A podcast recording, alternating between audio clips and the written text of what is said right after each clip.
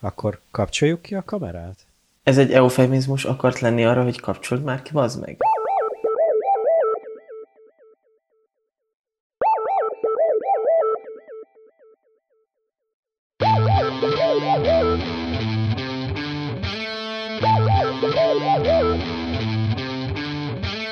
Üdvözlöm a kedves követőinket és hallgatóinkat, ez a Nemuncsi Tesók 22. része, és már belett ez harangozva 2 vagy 3 adással ezelőtt. Ez egy különleges adásunk, de majd mindjárt kitérünk rá, hogy miért. Én amúgy Péter vagyok, és itt van állandó unokatestvérem Gergő is. Sziasztok! Nagyon örvendek, hogy itt lehetek, Péter. Jó. Mármint az állandó unokatestvéred pozícióban.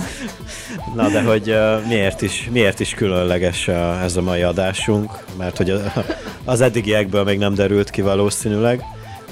Van ma egy meghívottunk, ami ugye eddig elkészült 21 adásban még nem történt meg, és úgy gondoltuk, hogy mi is felülünk egy kicsit a trendi hullámra, de csak félseggel. És köszöntöm szépen Major Dezsőt, aki majd elmondja, hogy amúgy mivel foglalkozik, én bevallom, hogy nem tudom, de nem is ezért hívtuk meg, hogy erről beszéljünk, hanem egy olyan emblematikus együttesről fogunk beszélni ebben a mai adásban, aminek ő, hát 3 közül talán a legnagyobb rajongója, de majd ebbe is egy picit majd belássuk magunkat. Szia Dezső! Szia Dezső! És akkor sziasztok, köszönöm a meghívást! Örülök, hogy itt lehetek, és akkor csapjunk bele.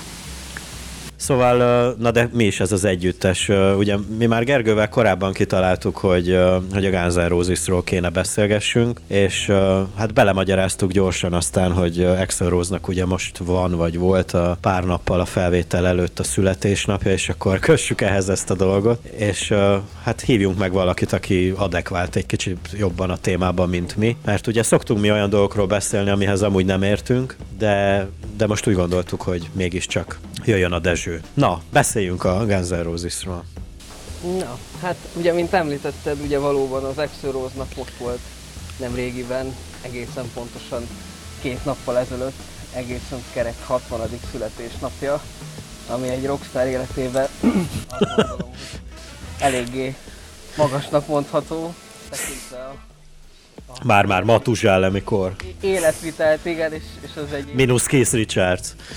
Igen, egyéb dolgokat, de igen, a Rolling Stones-ék azt még mindig nem überelték, hát reméljük, hogy eljutnak odáig, illetve eljut odáig a többiekkel egyetembe, de hát ugye ez még stílusosan mondva a jövő zenéje. Szóval a zenekarról. Hát én arra gondoltam, hogy először akkor elmondhatná mind a 3-an, hogy ki és hogyan találkozott a zenekarral.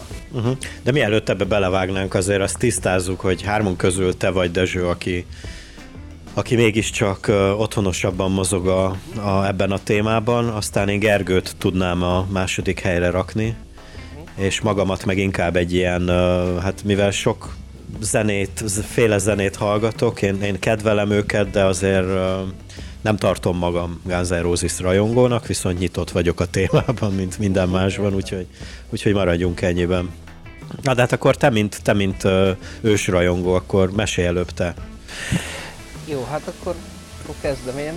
Hát nekem ez eléggé mondhatni régre nyúlik vissza, ez úgymond ez a rajongás, egészen 91-92 környékén egy kis panellakásban voltam, kb. 3 éves, és a tesóm, ugye akkoriban 13 évvel idősebb, ugye akkoriban jött be Magyarországra ugye a rendszerváltás után, ugye az MTV, mármint nem az M1 televízió, hanem a Music Television. És nem a panelbe, hanem a tévébe, gondolom. Igen. És ugye hát begyűrözött egyúttal a Guns N' Roses is, úgyhogy sok mindenkinek akkoriban.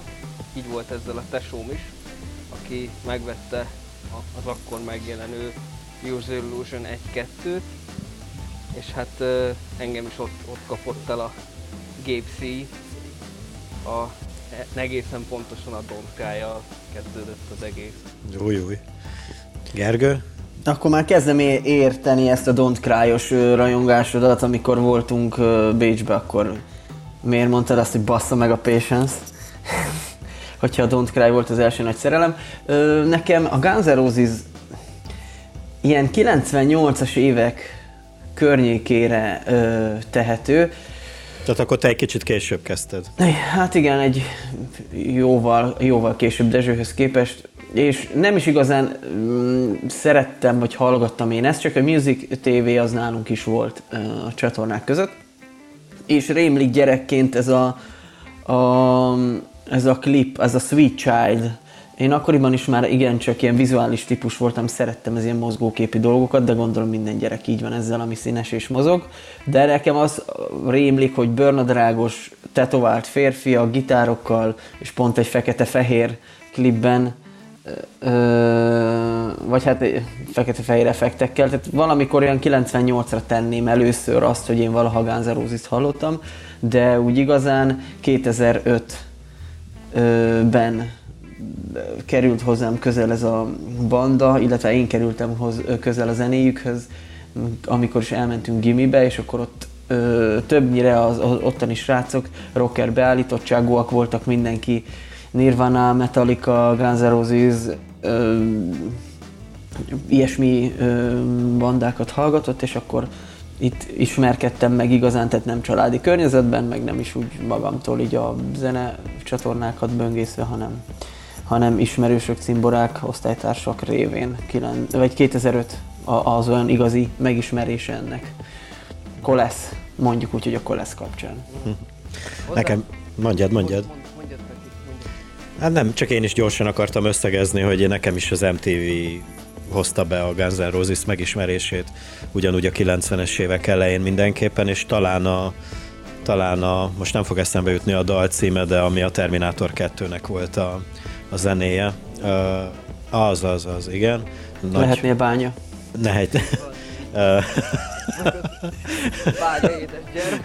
Lehetnél a bányám, de mindegy. Szóval, hogy nagy Terminátor 2 fan voltam abban az időben, és akkor így egyből jött ez a kötődés, és utána jöttek sorba természetesen a dalok. Én mondjuk sose voltam egy ilyen nagy metálos, szerettem hallgatni ezt a zenét, de annyira sose tudtam rákattanni, de még akkor ez a November Rain is még megérintett, azóta már egy picit megváltozott róla a véleményem, meg erről az egész balladába átnyúló metal zenére, de erről majd egy kicsit később. Szóval, hogy nekem is már rég kezdődött, aztán szakítottunk, de hát ez aztán mindig visszatért a Guns N' Roses az életembe, de hát ezzel azt hiszem sokan így vagyunk, még ők is magukkal így vannak. Igen, mondhatni. Na, de mit akartál te még mondani? Hát csak annyit akartam a Gergő monológiát kiegészíteni, hogy ugye mi egy suliba jártunk, nevezetesen ugye ebbe a koleszos suliba. Igazából ugye én is akkoriban is vittem már magammal ezt a Guns N' Roses rajongást, úgyhogy a Gergőnél szerintem az is hozzátett, illetve egészen pontosan ott is vannak már közös élmények. Tehát akkor te fertőzted meg a Gergőt?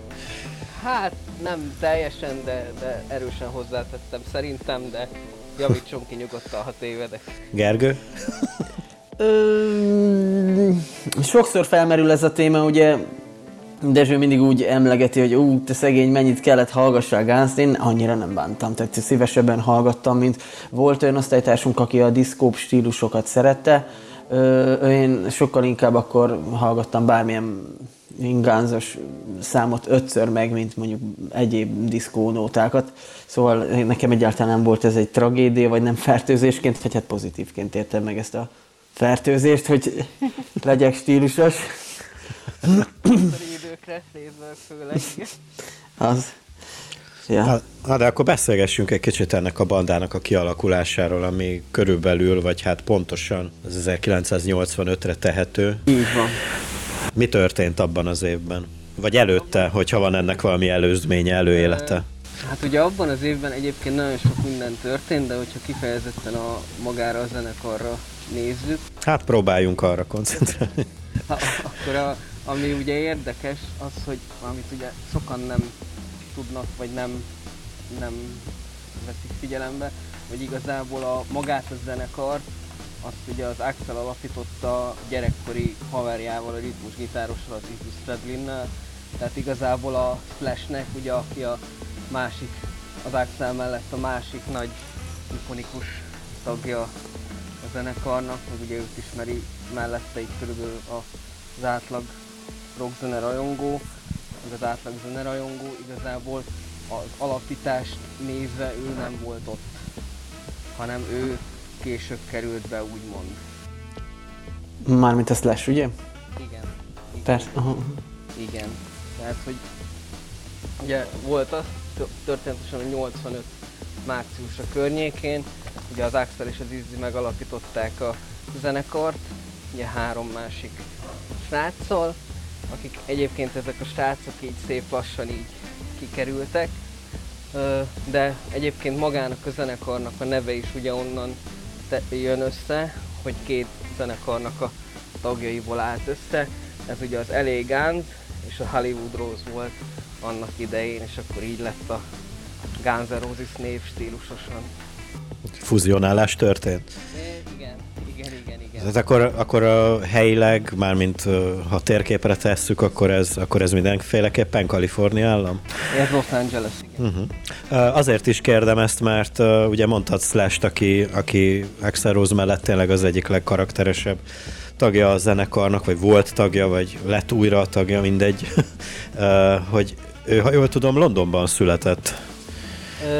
Így van. Ez engem egy picit mindig letaglóz, mikor ez így eszembe jut, mert így ha ránézek, valahogy nagyon nem angolnak néz ki. Illetve Angliában született egész pontosan, egy Stoke-on-Trent nevű városkában. Ugye neki a szülei is egyébként ilyen zenei beállítottságúak voltak, meg művészi beállítottságúak.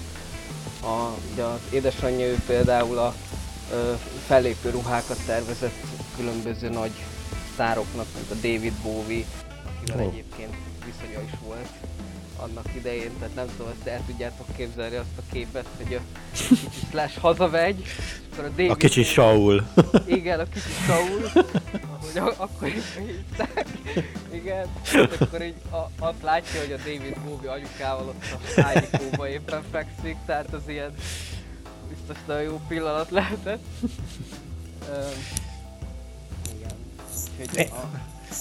Én például nem vitatkoztam volna anyámmal, ha David Bowie fekszik mellette.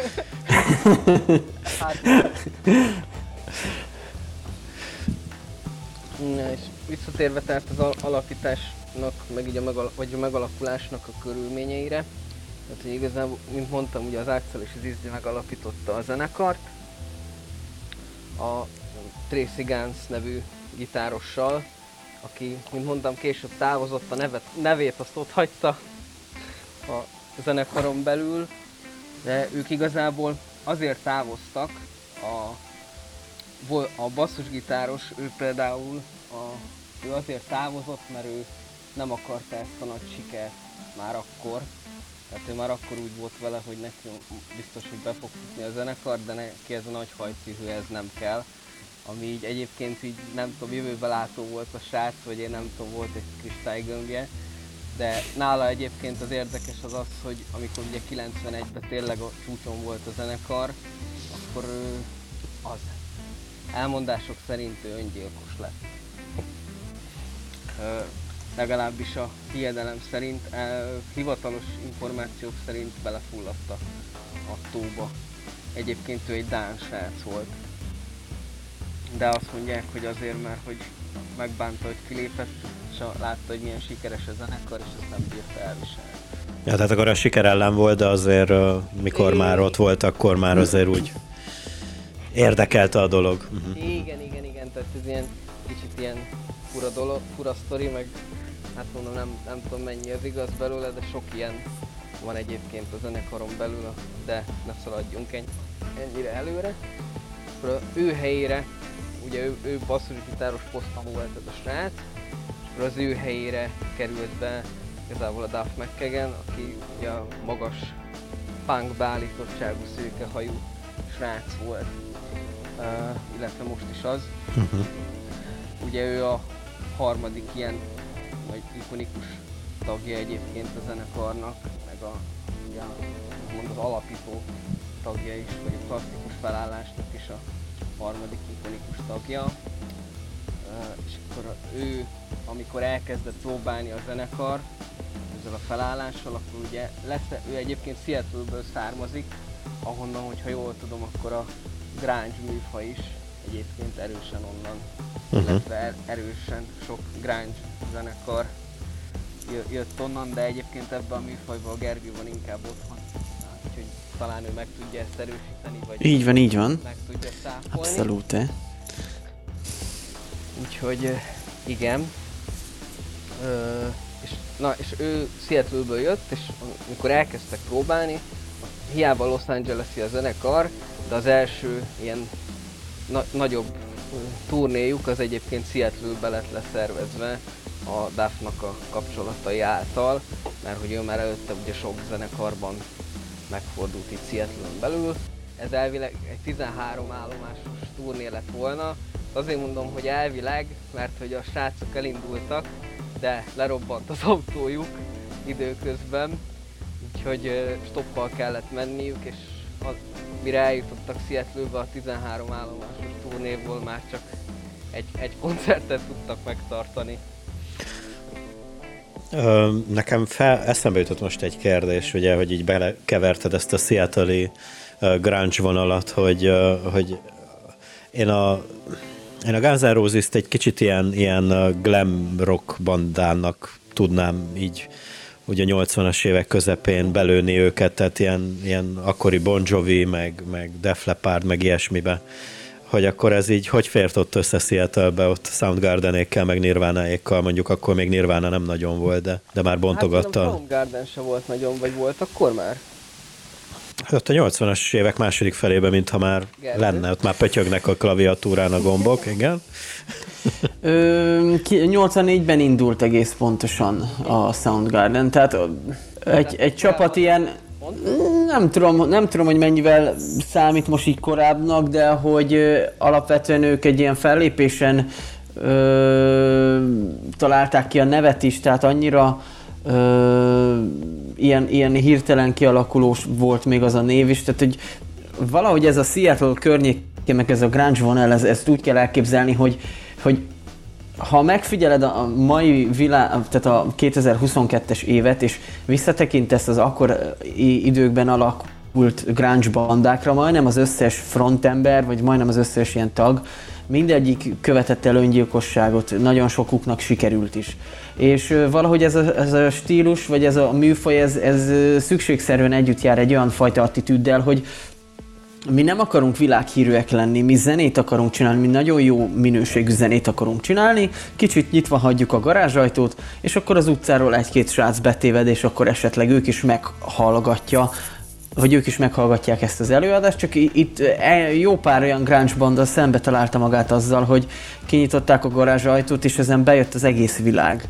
De és tényleg az Alice in Chains is Seattle, ott is meghalt a frontember, ugye Soundgarden, Nirvana, ja, tényleg, ez furcsa. Igen, ezek mind öngyilkosok lettek, tehát nem bírták kezelni azt a fajta hírnevet, vagy azt a fajta nyilvánosságot, ami ezzel járt, és nem is, tehát hogy kilép a színpadra a nagyanyja kötött pulcsiában egy Kurt Cobain, és így látod rajta, hogy semmi vágya nincs arra, hogy imádják tömegek. Egyszerűen csak el akarja játszani azt a nótát, amit ő írt tiszta szívből, és úgy érezte, hogy ezt bele kell üvöltse a világba. Valahogy úgy is szokták emlegetni, hogy a Nirvánából a Kurt Cobain volt a Beat nemzedék egyik utolsó tagja, aki olyan igazán még... Az utolsó Jim Morrisonja, igen.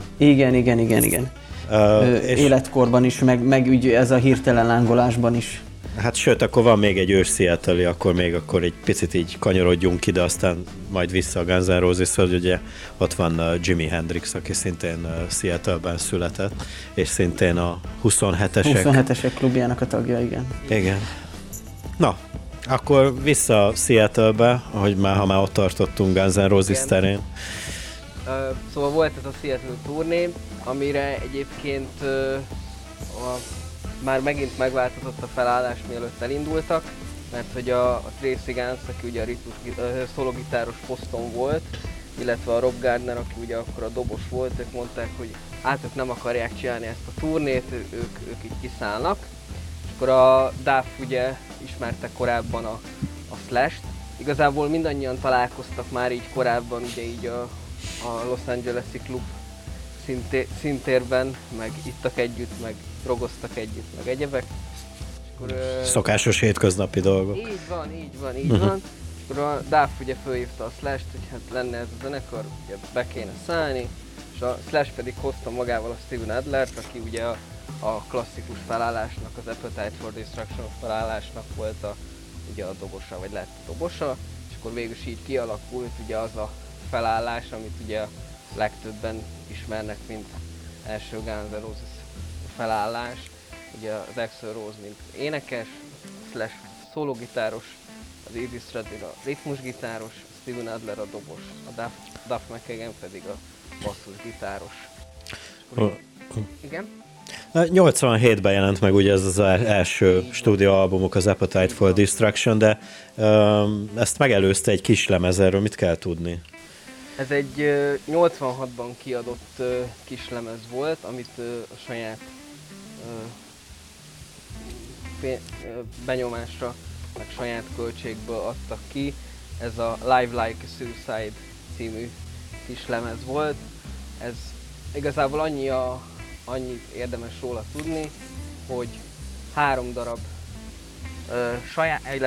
két darab sajátot és 2 darab feldolgozást tartalmazott, és úgy volt összerakva, mintha egy koncertalbum lenne.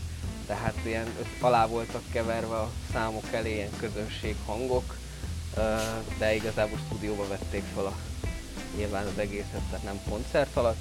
A 2 feldolgozás számos pedig a Aerosmith-től volt a Mama Kin, és a Nice Boys a Roasted Utol. És ezzel promózták magukat a koncertes időkre. Itt elárulom a hallgatóknak, hogy itt Dezső készítette egy nagyon szép vázlatot, és itt a kislemez után van itt zárójelben nekem felírva, vagy hát mindenkinek egy kicsit bulvárosabb hangvételű dolog, hogy van itt, hogy Axl kontaktlencséje. Mesélj erről, ez mit jelent? Vagy mit szerettél volna itt mondani? Mire gondolt a költő? Hát ez amikor ugye a Geffen kiadó ugye felfigyelt rájuk ugye a klubkoncertezések alkalmával, akkor ugye amikor hivatalosak voltak a lemezszerződést ugye aláírni, akkor a mendemondák szerint majdnem meghiúsult, mert hogy késtek már akkor is, mert az Axl állítólag nem találta a kontaktlencséjét. Na most ez az egyik olyan dolog, ami most vagy igaz, vagy nem, de ugye hozzáadott ehhez a Axl mindenhonnan késik habitushoz. De ők ezzel világhírnévre tettek szert, hogy képesek voltak több órát is késleltetni egy koncertet, nem? Abszolút. Bár erről ugye megosztanak a vélemények, hogy ez valaki szerint jó volt, valaki szerint meg nem igazán, hogy több órát váratták a közönséget, legyen szó akár zenekaron belül is. Egyébként erről. Például a Slash kifejezetten utálta, hogy váratni kell a több ezres tömeget. Nagyon jó kis cikk sorozatot olvastam tavaly a te hatásodra, hogy a grungery.hu-n megjelent egy cikk sorozat, azt hiszem 3 vagy 4 borzasztó hosszú összeállításból állt, ami tulajdonképpen a Soundgarden és Chris Cornell hátterét, illetve a Soundgarden és a Guns N' Roses között szövődő viszonyt, nem is igazán barátságot, de viszonyt akarta leírni, és ott azért többször is utalást tettek erre a Soundgarden tagjai, és Chris Cornell is, bár egyébként nagyon bírta az Axl Rose-t, és nagyon igyekezett nagyon diplomatikus lenni, de évekkel később, amikor megkérdezték, hogy mi volt a véleménye, vagy mit tanult erről a Guns N' Roses turnéról, és akkor ő azt nyilatkozta többször is, hogy ő azt tanulta meg, hogy hogyan, tehát mi ennek a módja, hogy hogyan ne csinálj egy rockbandát, hogyan ne csinálj világhírű bandát, vagy hogyan ne járjál turnézni. Tehát ahogy a Guns N' Roses csinálja, na, úgy pont nem kell csinálni. Az biztos, hogy az egy érdekes lenne. Kifejezetten jó kis... tehát szerintem ez egy nem rossz fúzió lett volna alapvetően, csak Axl Rose szerintem úgy viszonyult ezekhez a bandákhoz, akik ilyen kis bandák voltak, és nagyon, nagyon úgy érezte, hogy ezeket hallgatni kell, és ez kurva jó zenét csinálnak, mint egy ilyen kutya, aki megtalál egy csontot, vagy így kergeti az autókat, hogy úristen, gyertek el, világ körül túlnéra, úristen, de érted, ő, akinek a csapatában pont volt egy ilyen grunge arc, vagy hát grunge-hoz közeli arc, a punk, Duff, ugye?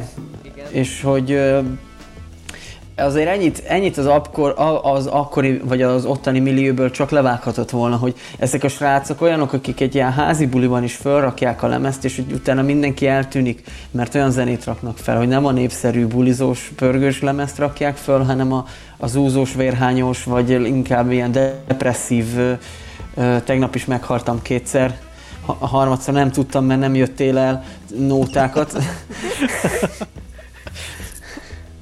Szóval nem értem, hogy annyira örült, és ez a fajta majom szeretet, és gyertek és csinálunk, és akkor jó lesz, és nem igazán jöttek ki jól azért a turné alatt. De valahogy az Axelről az jön le, hogy nagyon szerette volna szeretni őket, meg nagyon szeretett volna jó barátságban lenni velük, csak egyszerűen a személyiség típusaik nem voltak olyanok, hogy ezt így kellett erőltetni, vagy lehetett. Igen. Egyébként az Axl a Nirvánát is akarta előzenekarnak a Soundgarden mellett, vagy előtt. Hát, pedig a Nirvánát pont utózenekarnak kéne, tudod, a Nirvánában, mindegy.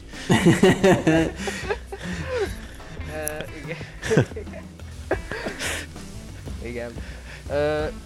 Szóval akart egy ilyet ő, csak aztán a Kurt Cobain mondta, hogy hát szofisztikáltan, hogy kap be.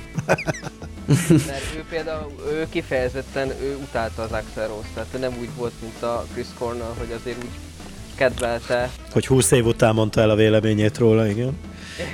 Igen. Igen. Tehát, hogy ő akart egy ilyet, csak hát aztán ugye nem jött össze, és akkor ugye utána lett a Soundgarden állítólag. Mesélj már egy picit arról, mert én mindig abba futok bele, ha egy picit utána nézek ennek az együttesnek, mármint a Guns N' Rosesnak, hogy itt a fő konfliktus az volt, hogy itt túl sok szuperegó találkozott, igen. Nagyon, hogy is mondjam, mikro négyzetméteren.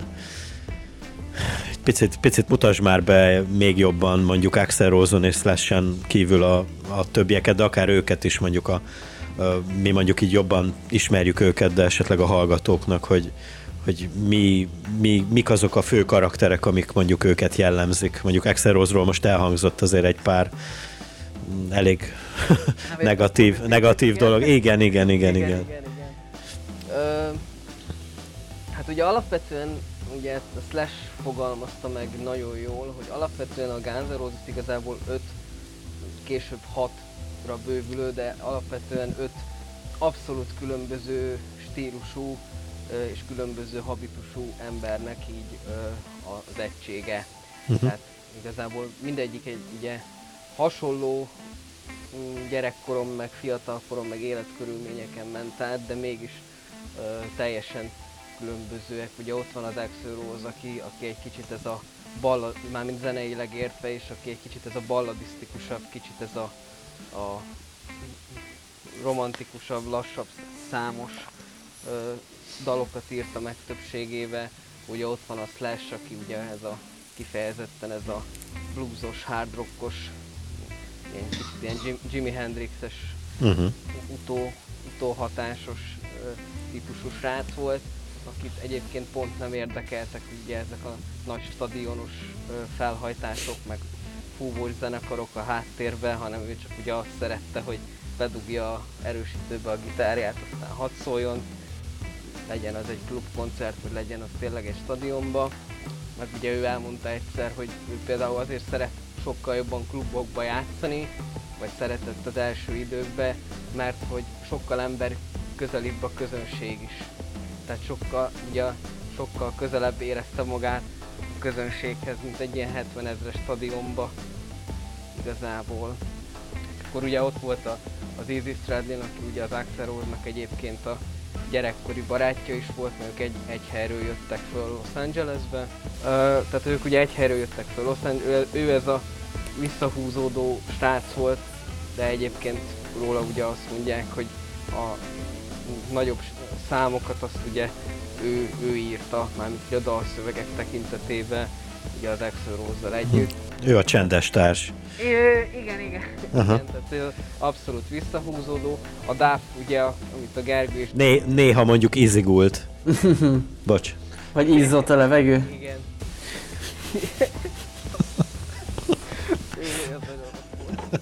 Igen, éreztem én is. Ha nem bírtak el a dalszövegekről, akkor izzítottak egy cigit. Jó, hagyom inkább ezeket.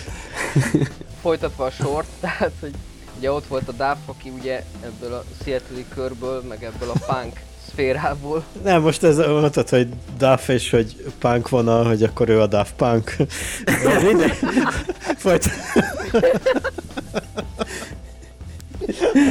Nem, imádom az ilyeneket, én is nyugodtan. Meg hát szerintem ettől lesz jó, úgyhogy teljesen jó ez. Meg egyébként nagyon jó volt a poén is. Jó, oké, hagyd abba, mert most már rosszul érzem magam. Na. Jó. És akkor volt ugye a Steven Adler a dobos, aki meg egy ilyen abszolút ilyen nagy gyerek volt, tehát ő ilyen komolyan vehetetlen figura volt az egész tekintetében, őt is rúgták ki egyébként a legelőször.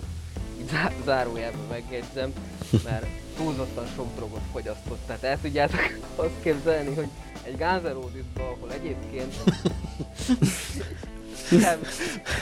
nem fantát és egyéb és süteményt fogyasztottak, hanem... És akkor kirúgnak valakit azért, mert túl sokat drogozik. Ugye mi kell ahhoz, de én tegnap röhögtem, éppen néztem egy interjút a Slash-sel, és akkor egy 92-es interjúban ilyet szól a Slash, érted? 27 éves volt a Slash. Azt mondja, hogy megöregedtem és beleuntam. Hogy milyen életet kell élni, hogy 27 évesen azt mondd, hogy megöregedtem és beleuntam. Atyaisten! Azért... Talán Kurt Cobaint meg kéne kérdezni, nem tudom. Igen.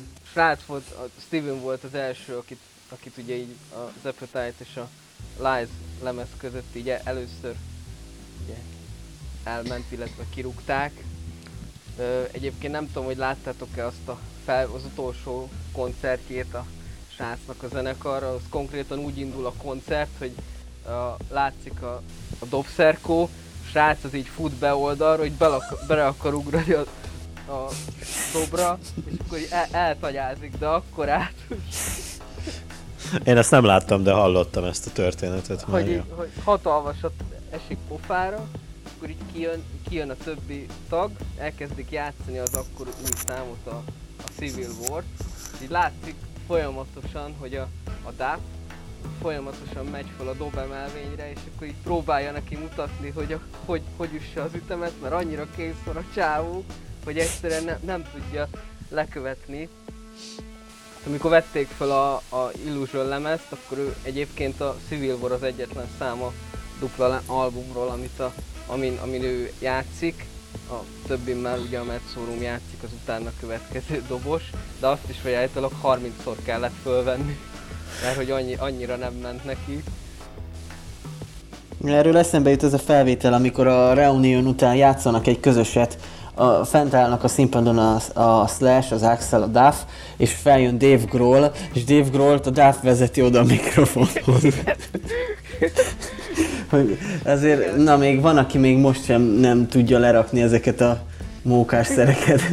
Igen, nyugdíjhoz közel. Tényleg a felvételed, hogy így mutatja neki, hogy az a mikrofon, neked oda. Igen, így konkrétan oda vezeti a mikrofonhoz, hogy nehogy máshová menjen a csávó, de miután beállították a mikrofon elő, nagyon faszán előadja azt, amit kell, tehát nyilván van néhány évnyi rutin. Na mindegy, csak így eszembe jutott már. Igen, ez egy nagyon... Azt szerintem együtt láttuk, és szerintem akkor is rögtük rajta. Szerencsétlen. Na, de akkor beszéljünk egy kicsit erről a minden sikernek a kezdőpontjáról, az Appetite for Destruction című albumról. Ugye, mint említetted, ugye 87 nyarán jött ki ugye ez a lemez, és az az érdekes benne, hogy ugye manapság ezt a egyik legsikeresebb debütáló lemeznek emlegetik a mai napig, de érdekes módon egyébként az első évben nem ütött az akkorát. Tehát ugye megjelent róla az első klipjük, ugye a Welcome to the Jungle volt, ugye akkor még ez a nem tudom, láttátok-e a klippet, vagy így előttetek van-e, de például az Axl az ilyen feltupírozott. Tupírozott haj, az. Igen, ez amit mondtál, ez a kicsit. Ez a glam rock, ja. Igen, tehát így megpróbálták szerintem először így ezt a vonalat így elkapni, aztán egyébként, ha így megfigyelitek így a későbbi felvételeket, ez így folyamatosan így eltünedezik szépen. Persze a Switch and the Mind-ban már ez a klasszikus Axl Rose, már mint ez a 80-as, 90-es évek Axl Rose-t látjuk, ugye még ott ilyen alsó nadrágban, meg bőrdzsekiben, meg kendővel a fején. Ja. Nekem egyébként volt egy könyvem, csak valakinek kölcsönadtam, úgyhogy ha netán hallgatja ezt az adást, akkor kérem szépen vissza azt a könyvet. Abban ilyen korai időkből voltak ilyen hivatalos fényképek, volt egy haverjuk. Értem el, hogy miért fogadta el a Dezső a meghívást. Na hát kérem, az kell az a könyv vissza mindenképpen. Na és szóval abban voltak ilyen hivatalos régi első fotók, ilyen a megalakulástól így az Appetite for Destructionig, és akkor még ilyen sminkelés volt, meg körömlakkozás, meg minden. Tehát ilyen abszolút ez a glam rock stílust próbálták felvenni. Ugye ez Welcome to the Jungle-ben is ugye az Axl-en ott a tupírozott hajon ugye azért úgy látszik. Ugye megcsinálták ugye azt a klippet, és érdekes módon azt a klippet az MTV nem akarta nappal játszani, hanem mindig csak az esti órákba vetítették le, mert hogy állítólag akkoriban az olyan kirívónak vagy durvának számított, hogy nem akarták így napközben leadni. Aztán ugye utána megjelent ugye a Switch and the Mind, és igazából... És nem feltétlenül a tupír miatt, ugye? Nem tudom, hogy mi miatt egyébként, erre így nem tudtam rájönni, hogy mai, jó hát mai szemmel nézve nyilván, de hogy ugye mi az, ami a hűde tudva ebben. Igen, ez érdekes, mert nem egy korabeli divat hullámot igyekeztek meglovagolni, egy rock and roll divat hullámot. Tehát, hogy semmi extra nem lehetett benne, ami miatt indokolná, hogy ez most hűde extrémnek számít. Hát más is csinálta. Persze, meg mondom, én sem tudom, tehát nincs szerintem semmi olyan abban a klipben, ami hűde. Volt ugye utána az It's So Easy klip, It's So Easy, tehát az. Na, volt az It's So Easy-nek a klipje, amit ugyanígy leforgattak a Welcome to the Jungle után, de az például nem is lett kiadva hivatalosan, abban meg már mondjuk ilyen szadomazó részek is vannak csajokkal, tehát lehet, hogy az azért nem. És akkor amikor megjelent a 2018-ban ugye az Appetite-nak az újrakiadása, ott lett kiadva hivatalosan a klip. Addig csak egyébként ilyen nyersanyagként volt fölelhető az interneten. Na de visszatérve, tehát hogy a Switch and the Mind-nal robbantak be ők igazából, tehát az volt az első ilyen igazi nagy sláger. Azt már ugye le is játszott az MTV, nem is egyszer, nem is kétszer. És akkor ugye utána így jött sorba, akkor már ugye a Welcome to the Jungle-t is megszerették, kiadták ugye még egyszer a kis lemezt is, aztán jött sorba ugye a Paradise City-nek a klipje, ami meg igazából ugye azt mutatta meg, hogy milyen a Guns N' Roses, amikor ugye stadionban játszik. Tehát ugye az egy abszolút egy ilyen koncertklip. Ugye van egy fekete-fehér rész, ami Doningtonban lett fölvéve a Monster of Rock Fesztiválon. Ugye manapság ezt már úgy emlegetik ezt a fesztivált, hogy a Double Load Fesztivál. szintén ugye Doningtonban, és itt amikor forgatták ezt a klippet azon a koncerten, meghalt két fiatal, nagyon taposták őket a közönségbe. Azzal mennyire értesz egyet, mert hallottam ilyet is a Guns N' Roses-szal kapcsolatban, hogy talán ők voltak az utolsó ilyen klasszikus stadionos együttes, metal együttes. Olvastam én is ilyet, igen, de igazából most például az Evan Gates Sevenfold, szerintem ők is játszanak stadionokba, amennyire én tudom, bár őket nem követem úgy annyira. A cimborán van, aki ugye nagyon szereti őket, de igen, mondják ezt a Guns N' Roses-ra, hogy ők voltak az utolsó ilyen igazi nagy stadionos rockzenekar. Egyébként ezután, hogy meghalt ez a két rajongó, megkapták a világ legveszélyesebb zenekara elnevezést is ezek után. Valamelyik őtök egyébként magát az Appetite lemezt azt hallgatta így elejétől a végéig, vagy csak így számokat belőle?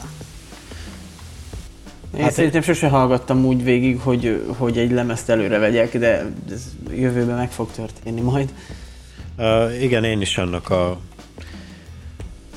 annak a rétegnek vagyok hát most utólag egy picit bánom tagja, akik így tényleg csipegetnek, és szoktam azért albumokat hallgatni így egy húzamba, de igen, én is inkább az ismert számokra vagyok rákattanva. Tehát tudom, hogy az ilyen albumokon vannak az ilyen rejtett, nem felhypolt jó számok. Na ezzel nem vagyok itt most napirenden, úgyhogy most inkább elhallgatok. De ez több zenekarra is így van egyébként? Tehát többi zenét tekintetében is, hogy nem hallgattok meg egy lemezt, hanem mindig csak számokat? Nem. Nem, de a Guns N' Roses-szal így vagyok például. Vannak régi, vagy vannak olyan kedvencek, amiket szerintem rongyosra hallgattam lemezenként is. Most így, ahogy végignézem az Appetite for Destruction első részét, vagy nem, a Use Your Illusion-nek van két része, nagyon képbe vagyok. Na szóval az Appetite for Destruction-ről igazából a 12 nótából a 2 nem tűnik ismerősnek, 10 az ismerősnek tűnik, de úgy még nem tettem le a seggem, hogy akkor a Welcome to the Jungle-től a Rocket Queen-ig végighallgassam őket. Én éppen most, hogy ha már erről van szó, éppen nem tudom, 3 vagy 4 hónapja hallgattam meg ezt az albumot elejétől végig. Úgyhogy kb. Ennyi élményem van most így erre a kérdésre válaszolva. És milyen volt így elejétől a végéig meghallgatni? Azért kérdezem, én nagyon sokszor meghallgattam.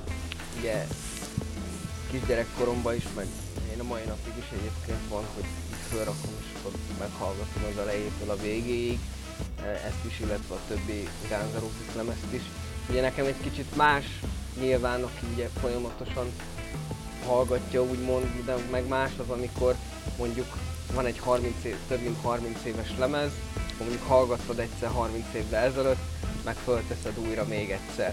Tehát lehet, hogy más, mert ugye az ember is változik, tehát más hatások érik, lehet, hogy akkor más, sőt biztos, hogy mást gondol az adott lemezről. Egyértelmű. Aha. Hát én még soha nem hallgattam meg ezt az albumot elejétől végig, az előbb említett pár hónappal ezelőtti élmény előtt, úgyhogy természetesen az ismert számoknál akkor így picit más élményeim voltak, és mert volt olyan dal ebből a 12-ből, amit most hallottam először, be kell, hogy valljam őszintén, mint nem aktív Guns N' Roses rajongó, úgyhogy de szerintem rendben van, tehát elég kompaktnak tűnik ez az album. Hát én meg ugye elfogult vagyok, tehát én azért nekem másfajta nyilatkozásom van erről, tehát mármint én is azt gondolom, hogy nagyon jól össze van rakva, meg egyébként szerintem nincs rajta egy töltelékszám se.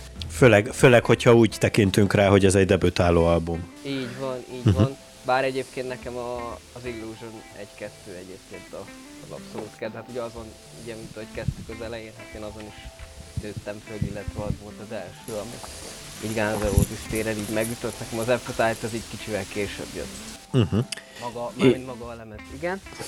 És ha már így visszaszegezzük a kérdést, mert ugye feltetted, hogy hallgattuk-e végig, és hogy mi a véleményünk, Neked így évekkel később mi a véleményed erről, vagy miért volt ez fontos szempont, hogy ezt kitárgyaljuk? Úgy érzem, hogy van ott. Beszélni akarsz róla, Dezső? Várj, hozok egy, mint a pszichológusnál hozok egy ilyen elfekvő kanapét, jó? És akkor... Jó, várunk nyugodtan.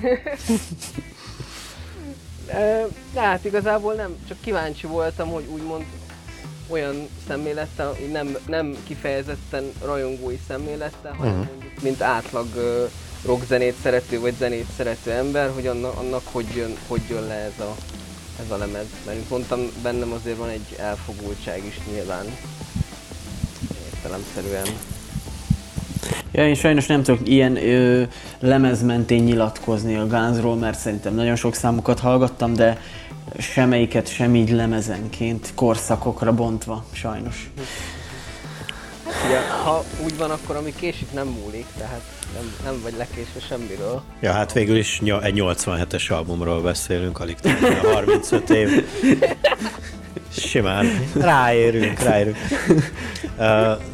Nekem az a kérdés fogalmazódott meg, szintén egy olyan dolog jutott eszembe, amit már régen hallottam erről az együttesről, hogy a szuperegókon kívül, amiről már volt szó korábban, hogy az volt a másik probléma, hogy itt ezt az első 3 albumot, ami ugye bár 2, mert hogy ugye a második album az egy dupla album, hogy szinte egyszerre lettek összeírva ezek a számok, tehát hogy ilyen nagyon rövid idő alatt születtek meg, tehát hogy rengeteg ötlet volt, rengeteg inspiráció volt, és ezt így ugye 87-ről beszélünk, a Use Your Illusion pedig 91-es, tehát ez kb. 4 év, és hogy itt van egy rakatszám, ami szinte egyszerre született meg, és hogy ebből is lett egy ilyen konfliktus, hogy túl sok minden történt egyszerre, és ezt így nem sikerült valahogy feldolgozni.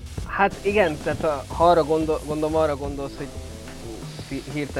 hirtelen jött nagyon a siker. Igen. Nem mindenki tudta ugye azonos szinten ugye feldolgozni, meg hát ugye 4 év telt el az Appetite és az Illusion között, de ugye közben ott volt még egy live mini album, mondjuk így, ami ugye a Patience című szintén nagy slágert tartalmazza többek között. Tehát igazából a 3 album között volt igazából egy ilyen mini album is. De igen, úgy ahogy mondott, tehát hogy nagyon sok szám egyébként, például ami az Illusion rajta van olyan, ami már az Appetite idején készült. Például a November Rain az eredetileg az egy 18 perces szám volt, na most a kiadott verzió sem éppen rövid. Az is majdnem 9 perc, nem? Egészen pontosan 8 perc, 59 másodperc. Na hát. Köszönöm, hogy kijavítottál, tényleg, mert annyira indokolt volt. Nem csak egy részeredmény. Így van. Minden másodperc számít. Így van. Ja. Igen, tehát hogy nagyon sok szám már megvolt onnan, de mégis össze tudtak hozni egyébként egy 30 számból álló dupla lemez. Atyag. Ugye az elsőn van 16, a másodikon van 14. Tehát 4 év alatt azért sok minden összejött, igen, ahogy mondod. Kétszer is elhangzott egy számcím, ha jól emlékszem, Patience. Erről mit kell tudni, hogyha már ennyiszer megemlítettétek? Egyszer Gergőt is mondta, meg most te is. Ez miért ennyire számottevő? Hát igazából azért számottevő, mert talán ez volt az első, úgymond ilyen a balladisztikus számuk. Ugye a Switch and the Mind is igazából balladának mondják, de azt szerintem az annyira a szövege miatt, de az ugye az annyira nem balladisztikus igazából. A Patience volt az első ilyen lassú szám, ami igazából így sláger lett. Ugye az tehát a lassú taktusok is vannak, a Switch and the Mind meg azért ugye egy elég pörgős. A Gergő meg ugye egy élménnyel kapcsolatban hozta föl, mert hogy a bécsi koncerten, ahol ugye együtt voltunk, a Not In This Lifetime-on, a Reunion turnén, ugye úgy volt a setlist akkor összerakva, hogy a ráadásban, ha a Patience játszották, akkor a Don't Cry-t nem. Ugye ezért mondta Gergő, idézett engem, úgy mondta, hogy bassza meg a Patience. Ugye, és akkor így ezért emlegette a Gergő, de egyébként semmilyen nagyobb... Nincs akkor a jelentősége, mint amilyennek tűnt. Igen. Inkább a Don't Cry-nak volt úgy jelentősége, hogy az nem történt meg azon a koncerten, és az fel is tűnt, hogy az fel is ingerelt. Csak egy. Picit ki szeretnék térni itt két dalra, de mind a kettő már meg lett említve, ugye itt a Don't Cry és a November Rain. Be kell, hogy valljam, hogy a November Rain, ahogy a műsor elején is mondtam, szinte az első élmények közé tartozik az életemben, ami a Guns N' Roseshoz köthető, de manapság már picit így értetlenkedek az abbéli, picit így megdobbanó szívem iránt, hogy miért is történt ez, és hogy keveredhet ez a túlságosan érzelmileg elcsöppenő dolog ezzel a Guns N' Roses jelenséggel, de ugyanezt tudom mondani a Don't Cry című számra is, és mindig eszembe jut, mindjárt megvédheted, nyugi, előbb én beszélek, aztán jöhet a védőügyvéd, jó? És tudom, hogy mindig eszembe jut, Puzsérnak volt egy rendezvény sorozata még, az Ős Snobjektív, amiben volt egy ilyen 50-es legjobb együttes lista, és ugye természetesen a Guns N' Roses is helyet kapott, most meg nem mondom a hanyadik helyen, de hogy Puzsér Robi is ki volt mindig akadva ezen, hogy például ott a Don't Cry, ahol ugye azért sírjál még egy kicsit, hogy nedvesebb legyen a szemem, hogy a faszomat be tudjam könnyebben dugni oda, tehát hogy miért van erre szükség? Tehát az a kérdés, szükség a balladákra, egy rockzenekarnak? Így van. Vagy miért nem lehet ezt stílusosabban előadni, mint ahogy említetted a Sweet Child O' Mine-t például, ami szerintem egy tökös szám, és érzem benne az előbb említett ballada jelleget is, de mégis stílusosan és ízlésesen van előadva. Nem úgy, mint a Don't Cry. Tehát arra gondolsz, hogy a Don't Cry és a November Rain egy kicsit gicses. Egy kicsit? Nem ezt gondolom. Nagyon, nagyon gicses. Hát... Jöhet a védőbeszéd. Ugye a Don't Cry és a November Rain, ugye említettük az elején, ugye amikor soroltuk ugye az alapító tagoknak ugye a jellemzőt, hogy ki milyen volt így dalszerzés, meg így a érzelemvilága tekintetében, ugye az Axl volt mindig ez a balladisztikus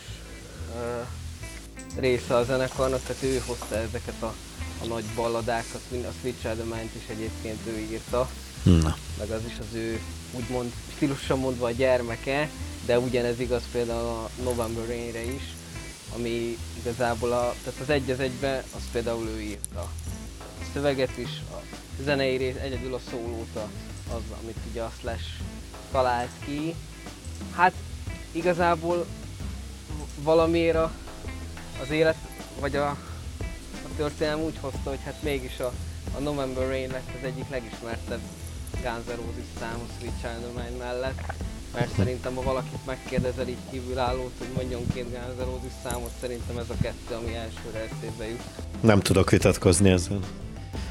Ha ugye. Tehát én azt gondolom, hogy ilyen romantikusabb számokra szerintem nem baj, hogyha van romantikusabb oldala is egy rockzenekarnak, vagy azon belül az egyik tagnak. A klip kérdés az meg megint egy másik dolog. Igen. Gondolom megvan mind a kettőnek így a klipje. Hát hogy a viharban-e? Ugye itt igazából van egy harmadik ilyen ballada szám, azt nem tudom, vágjátok el, az Illusion 2-n van, az Strange.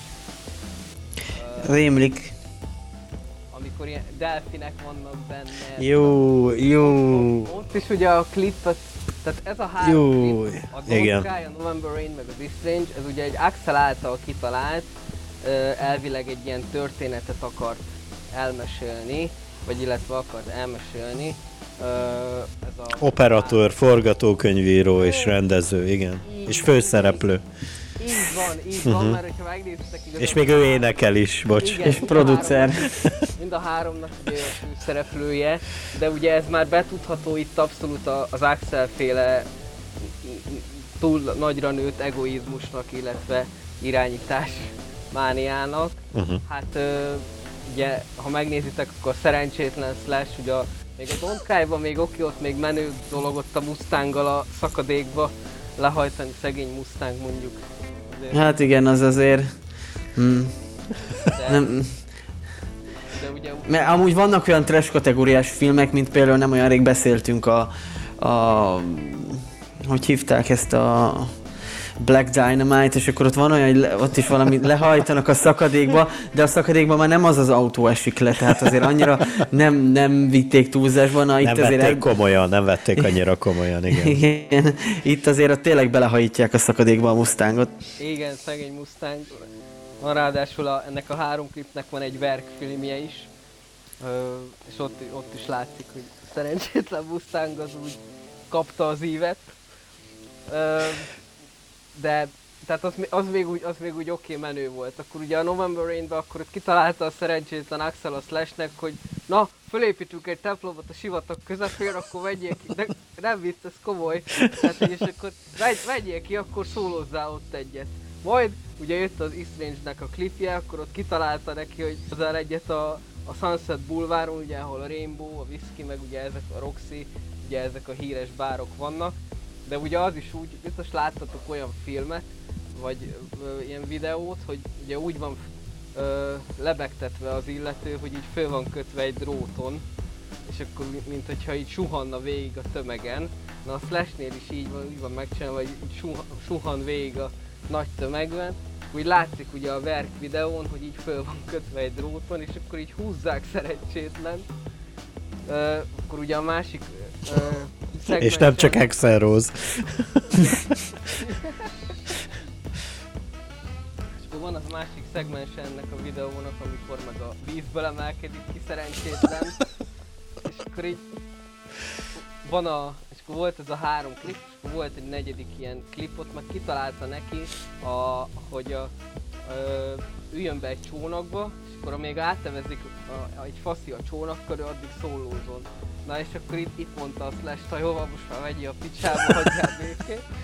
Akartam is kérdezni, hogy ennek az angol úriembernek mikor fogyott el a türelme. Na hát itt a megalomániától. Igen, 94-re.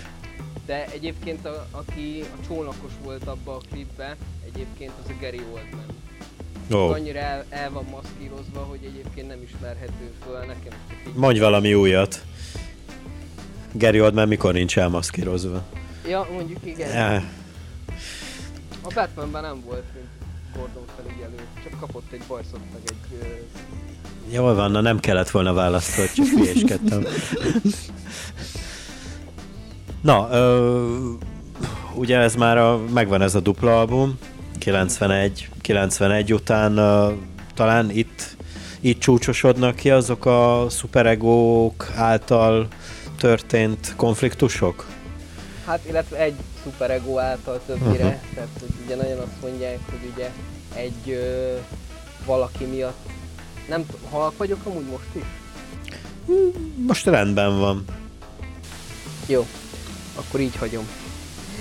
Na, tehát hogy igazából nagyon azt mondják, ugye, és van ebben valami, bár szerintem azért nem teljesen hárítható ez egy emberre, de ugye nagyon azt mondják, hogy ugye az Axl már annyira irányítani akart, hogy már azért nem bírták a többiek, ugye voltak ezek ugye megkezdődött a lemez után, illetve közben ugye az Illusion turné, és ugye ott már nagyon kicsúcsosodtak ezek a folyamatos késések, tehát ilyen 2-3 órás késések voltak így koncertenként, mikor egyébként Pesten játszottak 92-ben, az is most lesz 30 évet a jó ég. Akkor is 3 órát késtek, de ott van egy ilyen urbánus legenda, hogy állítólag azért késtek, mert a magyar szervezőknek nem volt meg a pénz. Ugye készpénzben kérte a zenekar a gázsit, és nem tudták már levenni a bankfiókba, mert hogy már ugye este volt, és már nem volt a bank. Rajta volt az 50 000 forintos limit. Igen. és nem tudták már állítólag levenni a pénzt, és hogy amiatt, hogy amíg nem szedték össze a magyar szervezők a pénzt, addig nem indult el a koncert. Aztán ez is olyan, hogy most még az belőle, mi nem. Hát ez azért tényleg elég furán hangzik, tehát... Na mindegy, de ez is ilyen vicces, meg volt ilyen, még egy ilyen vicces sztori, hogy állítólag kibérelték a parlamentet maguknak itt Pesten. Azt nem tudom, azt tudjátok, egy kicsit egyébként elkanyarodva így a parlamentről jutott eszembe, hogy ugye a Queen volt itt 86-ba. Uh-huh. Pesten ugyanígy ugye a... Tavaszi szélvizet áraszt. Így van, így van. Egyébként igen. És ugye állítólag a Freddie Mercury megkérdezte, hogy mennyibe kerül a parlament. Meg lehet-e venni? Aha. Ja, meg megkérdezi a felvételen is, hogy how many bedrooms in it? Hány szoba van benne? Igen. Megitatják vele a pálinkát, Hungarian delicious alkohol, és akkor mondja, nagyon erős. Ebből legalább egy szót érted, gondolom ő is. Egyébként a tavaszi szőlt az Axl is elénekelte, amikor itt voltak Pesten 92-ben. Béna. Szabadon. Valami eredetit kellett volna. De amúgy itt a jegyzetbe írja, hogy... Micsoda? Nem értettem. A kiskacsa fürdéket. Ja. Tehát, hogy itt van itt felírva, gondolom ez a 92-es koncertnél volt, vagy a koncertturnéban, hogy a Soundgarden és a Faith No More volt az előzenekar. Hűha, az azért komoly trió. Igen, nehezen, tehát hogy elég mondjuk azt, hogy több hatalmas egójú ember találkozik, de tényleg, hogyha így összenézzük, vagy ha megfigyeled az interjúkat, meg hogy a többiek hogyan nyilatkoznak, igazából az jön le, hogy mégiscsak egy darab embernek az elviselhetetlen mértékű egója. Persze nyilván világhírű rockzenészként biztos, hogy Slashnek is van valamilyen szintű önérzete ebben a verzióban, csak hogy senkinek nem tűnik annyira elviselhetetlen akaratú embernek, mint az Axl Rose, és hogy ennek ellenére mégis hogy bírtak valahogy együtt maradni, meg mégis produktívabb lenni, meg hogy ilyen bandákat elvinni előzenekarnak, mint Soundgarden. Hát de pont nem lettek már ezután produktívabbak, vagy nem tudom, ezt ide egy kérdőjelet teszek, aztán majd válaszoljatok erre.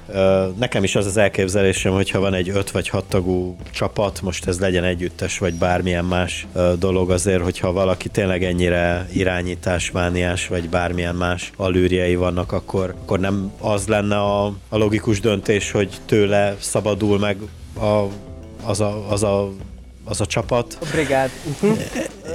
És miért történhetett ez, hogy mégis mai napig Axl Rose a központi figura, tehát a többi 5 emberből, vagy 4 emberből mindenki már járt egy csomó helyen.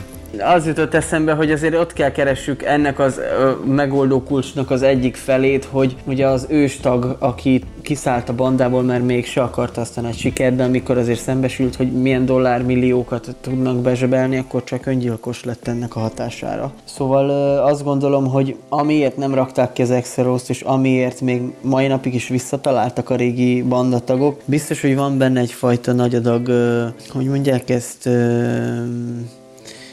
szentimentalizmus is, de azt gondolom, hogy azért, mint ahogy valamelyik nap említetted, Dezső, hogy nem Axl, hanem Slash az új bandájában, vagy a saját magánprojektjében új albumot tervez megjelentetni, és akkor live-ban tolhatták neki a kérdéseket, és mindenki Guns N' Roses-os kérdéseket szögezett neki, hogy bár a Guns N' Roses gitárosra, szólósra és mit valaha volt legjobb gitárosok közt is emlegetik, nincs szüksége arra, hogy mondjuk a Guns N' Roses-ként egy tagjaként apostrofálják őt, de mégis, hogyha ő a magán bandájában van és live-ot tart és kérdéseket tesznek föl neki, akkor a Guns N' Roses-ról kérdezik, holott mit tudom én most melyikben van jelenleg.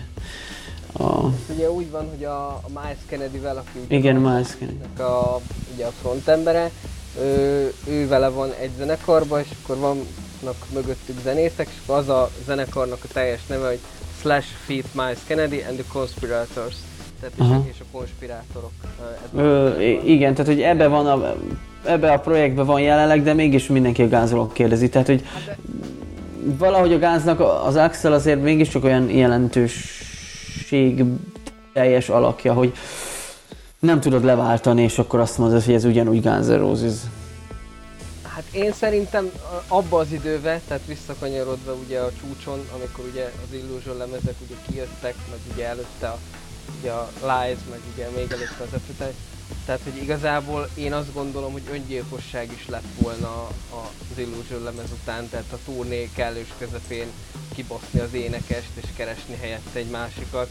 Úgyhogy a lemezeket, tehát a vadonatúj lemezeket, azt gyakorlatilag belevették fel. Mindamellett én se értem egyébként, hogy nem volt egy olyan ember a 300 fős turné csapatban, aki bement volna az öltözőbe és pofán baszta volna, hogy már pedig azonnal kijössz a színpadra és eljátszod, amit el kell, nem érdekel, hogy éppen most te nem érzed magad színpadképesnek, tehát...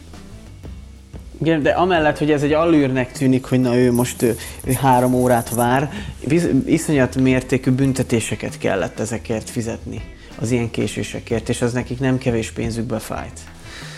Hát meg ugyan botrányokat, amiket megcsinált, tehát például amikor St. Louisban 91-ben beugrott a közönségbe leütni egy fotóst, mert éppen csinált róla egy fényképet, majd utána visszament a színpadra és így közölte, hogy a kibaszott lusta biztonsági őrök miatt én most hazamegyek, és így lekúrta a mikrofont, és így elment. És így lement a zenekar a színpadról, és az emberek elkezdték szétszedni a stadiont, meg így elkezdték leszántani így a színpadot. Balról a felvétel, hogy így slaggal locsolják a tömeget a biztonsági őrök. Tehát utána nem kevés pénzeket károkozás miatt ki kellett fizetni, ugye nem beszélve az Axelnek az Illusion turné alatt a téma bulijairól, amit ugye majdnem minden koncert után megcsinált. Ugye az is rengeteg pénzbe kerül. Ugye itt mondtad, hogy itt a csúcspont, itt a 90-es évek első fele, de utána megkezdődött az előbb is átbeszélt hanyatlás, ami miatt ugye tagok távoztak, aztán majd később visszajöttek, cserélődtek és a többi. Beszéljünk egy kicsit erről az időszakról még, vagy az utána következő 21. századi Guns N' Roses-ról.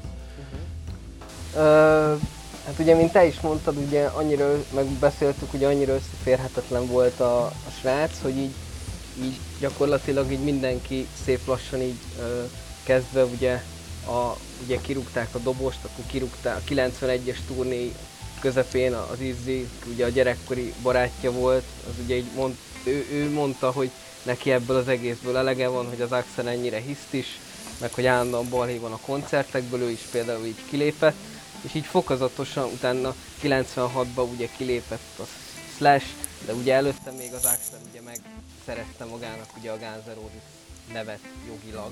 Uh-huh. Tehát ugye így gyakorlatilag ő lesz egyedüli személyben a Guns N' Roses, mert az alapító tagok közül, vagy úgymond a nagy hármasból, ugye a Duff / Axl trióból maradt egyedül csak az Axl, és ő egyébként ilyen a 90-es évek közepén ő el is tűnt. Tehát, hogy volt olyan, hogy Slash is még akkor a zenekarban volt, volt olyan, hogy 4-5 órát várt rá stúdióba, mert hogy fölhívta az Axl a Slash-t, hogy akkor ő most készen áll arra, hogy akkor fölvegyék az új Guns N' Roses lemezt.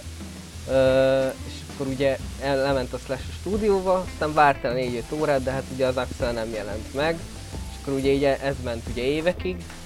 Ugye az Illusion előtt még ugye kiadták a The Spaghetti Incident című lemezt, ami ugye egy ilyen feldolgozás lemez, tehát a saját kedvenc számaikat, ilyen punk, meg egyéb ilyen elfeledett zenekaroktól dolgoztak föl számokat. Egyébként van rajta egy Soundgarden félfeldolgozás is, ugye elbújtatva, meg ugye egy Charles Manson dal is rejtett be azon az albumon, ami ugye szintén nagy botrányt kavart, mert ugye nincs föltüntetve az album borítóján a szám címe, tehát csak lemegy az adott szám, ami a címe, és akkor lemegy a szám, és akkor egyszer csak megszólal a Charles Manson-dal, és akkor ugye a Charles Manson ugye pedig egy sorozatgyilkos, és ugye ez egy borzasztó nagy botrányt kavart annak idején, meg hogy ugye az Axl Charles Manson pólókba lépett föl a 93-as koncerteken már.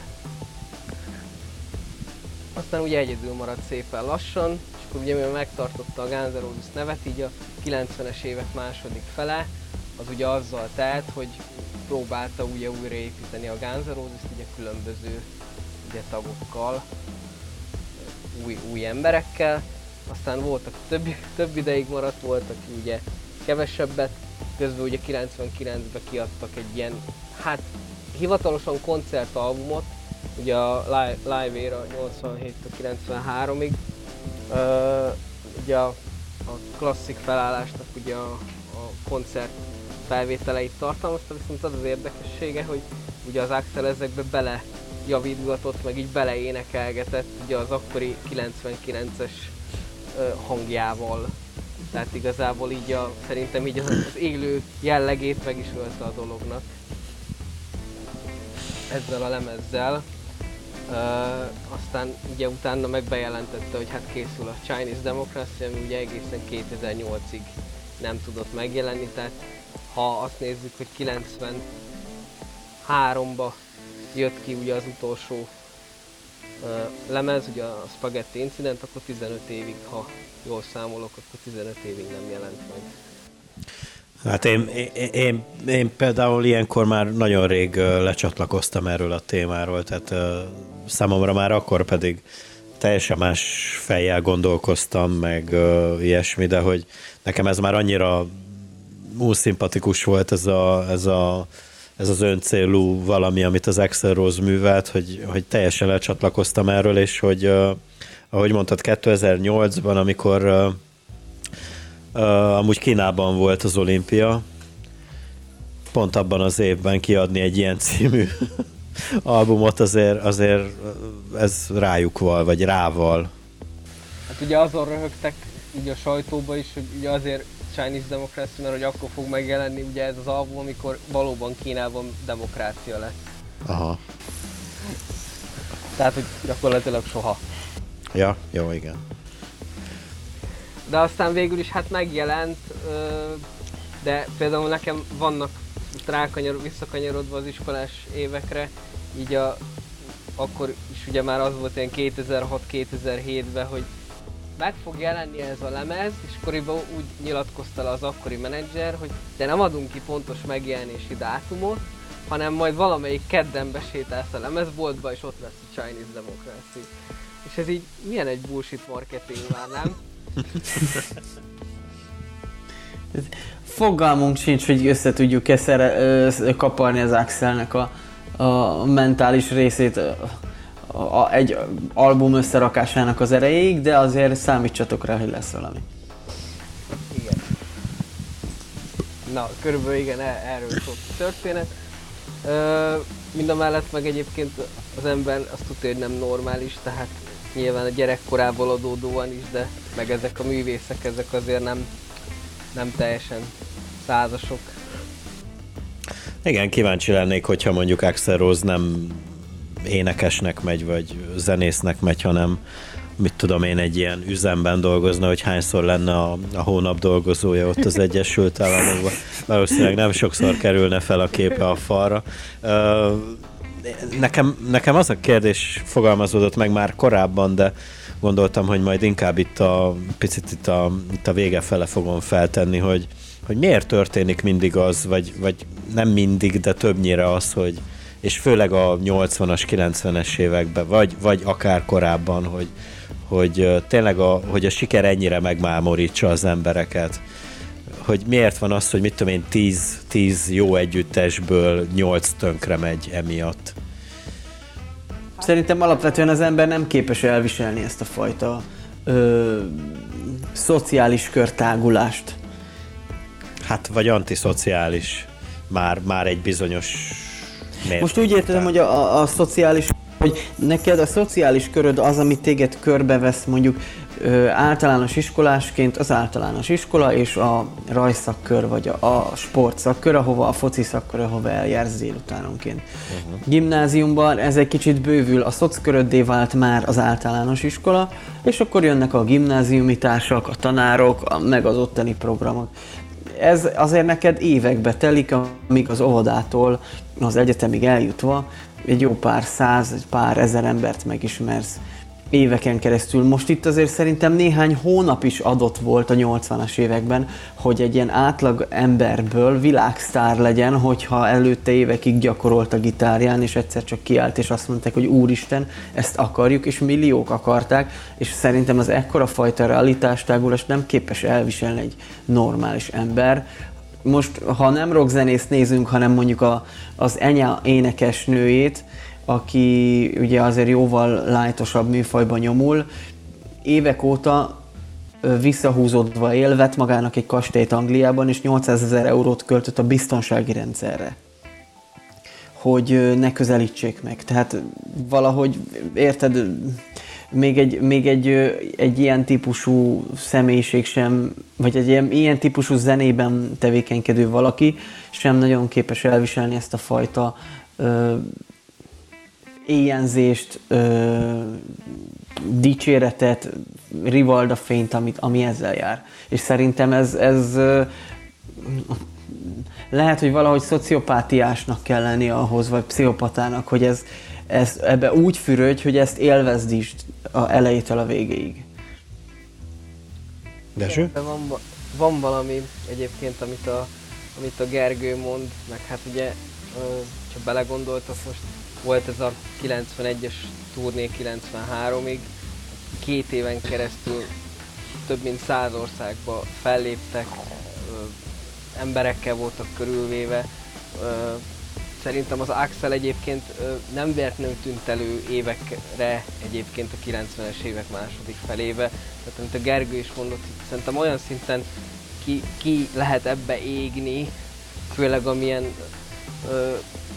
előadástól lenyomott itt koncertről koncertre. Lehet, hogy előtte váratta 3-4 órát a közönséget, meg vagyonverte őket, de attól függetlenül, amit zenélés szinten, meg éneklés szinten ott leadott, az szerintem emberfeletti volt, és nem csoda, hogy ebbe kiégett szerintem utána. Meg hát ugye azért is mennek tönkre egyébként zenekarok, szerintem, amit ugye korábban szintén beszéltünk, hogy az egók miatt. Tehát nem csak a Guns N' Roses-ban van az egók harca, hanem szerintem igazából az összes ilyen nagyobb zenekarba, meg akár kisebb zenekarba is, csak ők nem is vészelik át ezt az egóharcot, azért nem jutnak talán a világhírnév tetejére. És ebben mindenképpen a zenekar tagjai van a probléma szerintetek? Vagy azért a háttérmunka, tehát mondjuk a marketing, vagy mit tudom én, a média az, ami ezt így kiváltja ezekből a szuperegókból, amik talán még akkor nem szuperegók, mikor ez így elindul? Hát a média szerintem egy táptalaja ennek. Ugyanakkor van egy menedzsered, aki azért belőled él, és akkor nagyon jól tudod, hogy szeretnéd, hogyha az énekesen nagyon igazi királyul érezné magát, hogy egy jó kedve lenne, és akkor még te is ajnározod. Nem tudom, hogy láttátok-e, annak idején volt Michael Jackson halála után, kiadták azt a filmet, hogy This Is It. Ő is egy ilyen világkörüli turnéra készült, így 50 éves kora környékén, hogy majd akkor még egyszer így kalapoz egyet.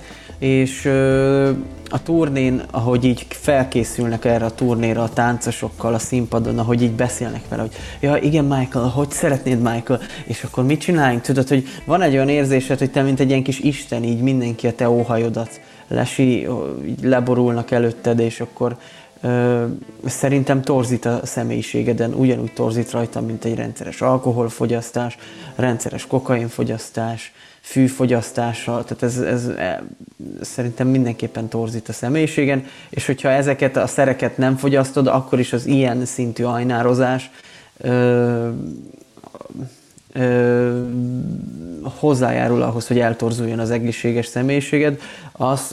A média az egyszerűen csak táptalaja, ezt felcsavarja, vagy katalizátora ennek az egésznek, hogy meggyorsítja, meg egy ilyen elviselhetetlen mértékűvé dagasztja, de hogy így alapvetően azért szerintem a környezeted megváltozása, meg az embereknek a hozzád való viszonyának a megváltozása az, ami ezt ezt elsősorban okozza. Biztos, hogy egyébként hozzájárul a körülötte lévő, tehát a háttér embereknek a beleszólása is, illetve a munkája is. Mert például az Axl Rose esetében, tehát ő a nagy turné idejére már olyan szinten eltávolodott a többiektől, hogy volt ugye a Doug Goldstein, akit ugye szintén nem közvetlenül, de őt is okolják a Guns N' Roses-nak a feloszlásáért, úgymond legalábbis a Slash éra feloszlásáért. Mert hogy ugye ő volt az az ember, aki ugyan menedzser is volt, de igazából rajta keresztül kommunikált az Axl akkor már a többiekkel. Tehát gondoljátok, hogy van egy nagy zenekar, és akkor az énekes nem kommunikál a zenekar tagokkal, meg nem ülnek össze megbeszélni a dolgokat, akár egy koncert után vagy előtte, hanem gyakorlatilag már annyira nagy a gépezet, hogy igazából meg akkora nagyok az egók, hogy már nem állnak szóba egymással, csak a menedzseren keresztül üzengetnek. Hú, rettenetes ezt hallgatni komolyan. Kicsit... Mondjad.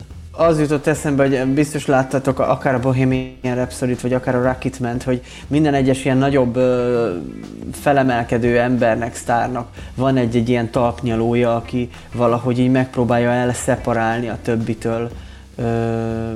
De pont erre gondoltam, ezekre a reklámemberekre, akik így felfedezik ezeket a csillagokat, és így muszáj kiemelni ebből a fertőből, amiben így belekerült itt 5 ember által, vagy 4 ember által, vagy 3 ember által, ez most lényegtelen.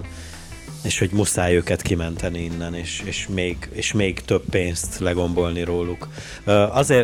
Azért is kérdeztem ezt, mert például ott az R.E.M., ami szintén a 80-as évek közepétől indult, és ők pár éve le tudták úgy tenni a lantot, hogy igazából egy elismert és világhírű együttesről beszélünk, de mégsem arról lettek híresek, hogy az ilyen alűrjeiktől legyen tele a sajtó, vagy a média, vagy most ugyanazt mondtam, de tök mindegy, és méltósággal tudták azt mondani, hogy hát figyeljetek, eltelt 35 év, és úgy gondoljuk, hogy mi megcsináltuk azt, amit szerettünk volna, és ennyi elég volt. Viszont ott, ha már említetted a Bohemian Rhapsody-t, ott a Queen nevű együttes, akit szintén nagyra tartok, viszont azzal totálisan nem tudok egyetérteni, hogy ott a Brian May meg a Roger Taylor, akik mai napig húzzák le a bőrt ebből a projektből, aminek már akkor vége kellett volna legyen, amikor Freddie Mercury meghalt. Igen, ott egy erős váltás van, amikor egy ilyen karakterisztikájú, ilyen hangú ember elhagyja a bandát, akár már mondjuk itt halál esetén, igen, nem tudod pótolni, vagy nem az van, hogy átmegy a Queen. Igen, és fogal körömmel még keresel egy hasonló hangú embert, és akkor még beveszel valakit, hogy hát, ha még ez és aztán már filmet csinálunk. Nem ez. Ez jó kérdés, most amúgy tényleg bőrlehúzás, akkor, hogyha ti voltatok összesen 4-en, ebből meghal egy, maradtatok 3-an, mondjuk, igen, a harmadik azt mondja szintén, ami az R.E.M-re jellemző volt, amit említettem, hogy azt mondja, hogy srácok, úgy gondolom, hogy itt vége, és én így kiszállok. Így van, a Deacon, a basszos gitárra gondolsz. Ő persze. Tehát ő mondta már a Paul Rogers-es korszakban, tudom, meg a Freddy halála után is már ő azt mondta, hogy ő köszöni szépen, de nem. Tehát még ugye volt 92-ben a Freddie Mercury emlékkoncert, most vágjátok. Axl Rose-zal többek között. Így van. Például a Bohemian Rhapsody-t az Elton John-nal énekelt el együtt azon a koncerten, de ott például a John Deacon ott még játszott többiekkel, de utána azt mondta rá pár évre, hogy igen, hogy köszöni szépen, de neki a Freddie halálával ennyi is volt, amivel én egyébként egyetértek, tehát szerintem ott abba kellett volna hagyni a Queen témát, de hát ugye a pénz az... Nagy úr. Igen. Nekem egyébként még a filmről egy mondat, aztán nem akarom elterelni a témát. Hát annyit is ér, igen. Hogy nekem az egyik nagy bajom azzal a filmmel az volt, hogy nem tudom mennyire emlékeztek rá, de voltak például ugye azok a buli jelenetek a Freddynek ugye a házában, akkor ott ugye az volt, hogy mondta a tagoknak, a Brian May-nek, hogy de maradjatok már, ezért bulizzunk, meg és akkor felállt a Brian May, vagy hát a kis karakter a filmbe, és akkor mondta, hogy nem, nekünk már családunk van, mi hazamegyünk, és így bazd meg, hagyjad vár, tehát így a Brian May volt, meg a Roger Taylor volt ugye a producere a filmnek, és így nekem annyira az jött le, hogy magukat úgy próbálták beállítani, mintha ők amúgy szentek lettek volna, és akkor ott fogdosták a kis söröcskéjüket a filmbe, ám mi nem iszunk, mi megyünk haza, erre a családunk. Igen, ez a hülye buzi meg menjen csak bulizni tovább. Igen, tehát de nevezik konkrétan, elhangzik a filmben, hogy nem nekünk családunk van, mi megyünk haza, de neked jó bulit, Freddy. Jaj. Mi van? Jaj. Persze pont így volt, így történt. Based on true stories. Igen. Igen. Na de akkor zárásképpen meséljetek már erről a bécsi sztoriról, ami így néha-néha így elhangzott ebben a beszélgetésben, de akkor menjünk már bele ebbe mélyebben. Ez miről szólt, vagy mi történt Bécsben? Brian mélyebben? És fel a csillagokba. Milyen a víz, Brian May? Nem, fasza. Akkor ugrok egy csengges. Mondta Freddy. Bele is tört a foggal. Jó.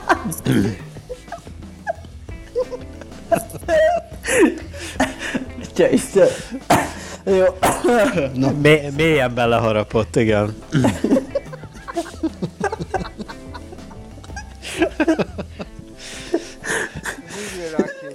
És Roger Taylor hazament a családjához. Na. A Brian May családjához.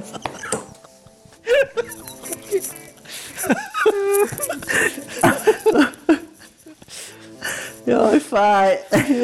Tavasszal, májusban. Jó. Na. A bécsi koncert az azért ides tovább most már nem is tudom, 4 éve, 5 éve volt? Nyáron lesz 5 éve. Atyaisten, hát akkor közel 4,5 éve. Hát ez egy ilyen ad-hoc jellegű koncert volt igazából. Dezső megkérdezte, hogy tőle nem megyünk koncertre, de elmenjünk koncertre, és akkor... az már ugye a Not In This Lifetime tour volt. Az erről az elnevezésről ez Dezső tudna nagyon pontos dolgokat mesélni, illetve hát részletgazdagabban előadni, hogy miért is a Not In This Lifetime volt ennek a turnénak a neve. Hát ez ugye azért volt, mert nagyon egyszerű a történet. Jött egyszer ki az Axl egyik ilyen szórakozó helyről. Ugye volt ez vagy van most is igazából ez a TMZ paparazzis ugye YouTube csatorna, és akkor ott megkérdezték, hogy mikor állsz össze, ugye akkor még ugye az Axl ugye Guns N' Roses néven turnézott, de tök más tagokkal, tehát ugye feltöltötte ugye a Guns N' Roses-t, és akkor megkérdezték tőle, hogy de mikor fogsz turnézni a Slash-ékkel, és akkor azt válaszolta, hogy Not In This Lifetime, hogy nem ebben az életben, és akkor így innen kapta ez a turné, úgymond, mert ugye ez a turné, ez egy fél reunion turné volt, ugye az Izzyt, meg a Steven Adlert, ugye ők kihagyták a dologból, illetve a Steven föllépett velük egyszer-kétszer, de az a lényeg, hogy az Axl mellett ugye a Slash, meg a Duff ugye visszatért a zenekarba, a maradék tagokat pedig az Axl által összeverbúvált utóbbi időben Guns N' Roses név alatt játszó emberek teszik ki jelenállás szerint. Illetve bevettek egy csajt is, szintisnek, illetve vokálosnak, meg ki tudja még minek. És nem csak azt vettek be, gondolom. Nem csak azt, hanem még egy kis Jack Danielst is folyékonyan. Na, de igen. Ennek a turnénak volt igazából 2017-ben az egyik állomása ez a bécsi koncert, ami szintén egyébként egy stadion turné, és igazából abszolút a nosztalgiára mentek rá. Tehát ugye szerintem majdnem 3 órát játszottak kb. De egyébként ezen a turnén volt olyan koncert, ami majdnem 4 órás volt. Tehát nagyon sokat elnyomtak, ahhoz képest, hogy van körülbelül 50 száma a zenekarnak, azért 3-4 órát játszani azért, meg ilyen korban szerintem az nem kis teljesítmény. Gergő. Még a Slash volt, aki most az jutott eszembe, hogy nem kis teljesítmény, még már nagypapakorúak, és azt hiszem a Slash volt az, aki így a visszataps után még így kézen állva bement a színpadra. Nagyapám korába. Hát igen, biztos, hogy nagyon sokat kihagytak, nagyon sokat kellett fejleszteni szerintem Axelnek is a hangján. Azért masszív 4 oktávnál nagyobb hangja van neki, és ezt azért az ilyen magas tenorokat nem 40 évre találják ki, tehát ezt a nagy hangterjedelmet nem sokáig tudják megénekelni ezek a nagy hangteljesítményű frontemberek. Egyébként tehát nyilván azért mentünk el Bécsbe, mert reális volt, hogy ez volt a... Tehát abban az évben, vagy abban az időszakban nem nézett ki budapesti koncert, és mondták is, hogy nincs akkora aréna, vagy nem találnak akkora arénát Budapesten, amiben ezt aréna, meg lehetne rendezni. Aréna lett volna, de ugye mivel ez egy stadion turné volt, ugye akkoriban ugye a Puskás stadiont, ami ugye annó a Népstadion volt, ahol ugye 92-ben is fölléptek, azt akkor úgy tudom, hogy akkor azt újították föl. És akkor ugye ez volt az indok, hogy azért nem, mert hogy nincsen stadionunk igazából, ahova el lehetne hozni a zenekart. Csak ez azért kamuszagú, mert a turné alatt volt olyan koncert, ahol gyakorlatilag így mező játszottak.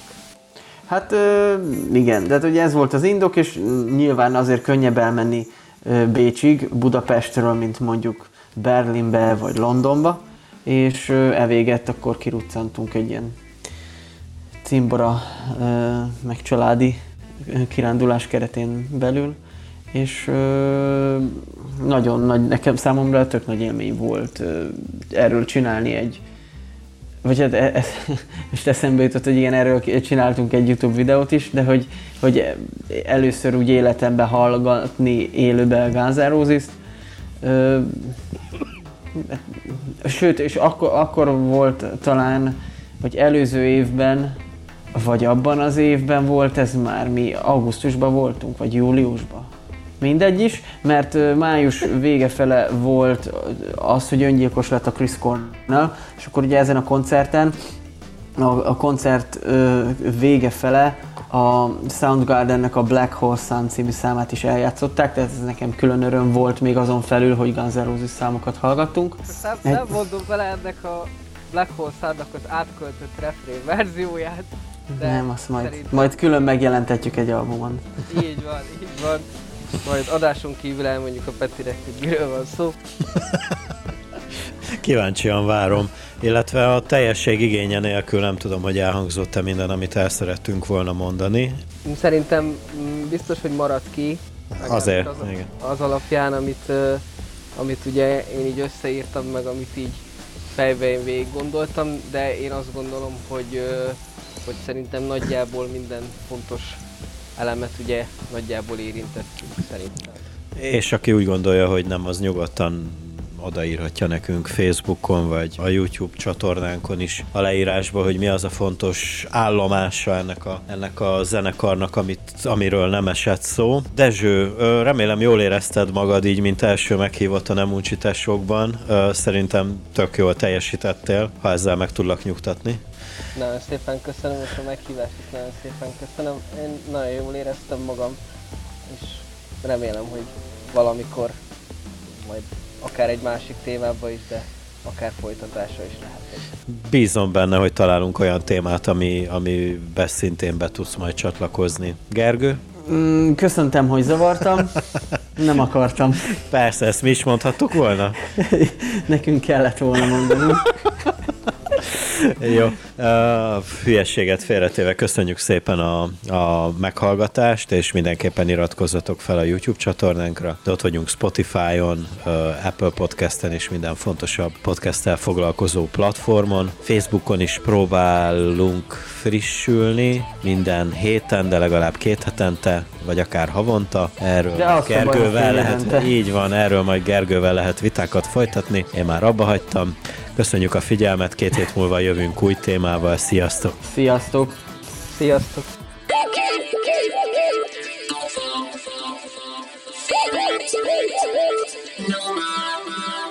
Sziasztok! Move it.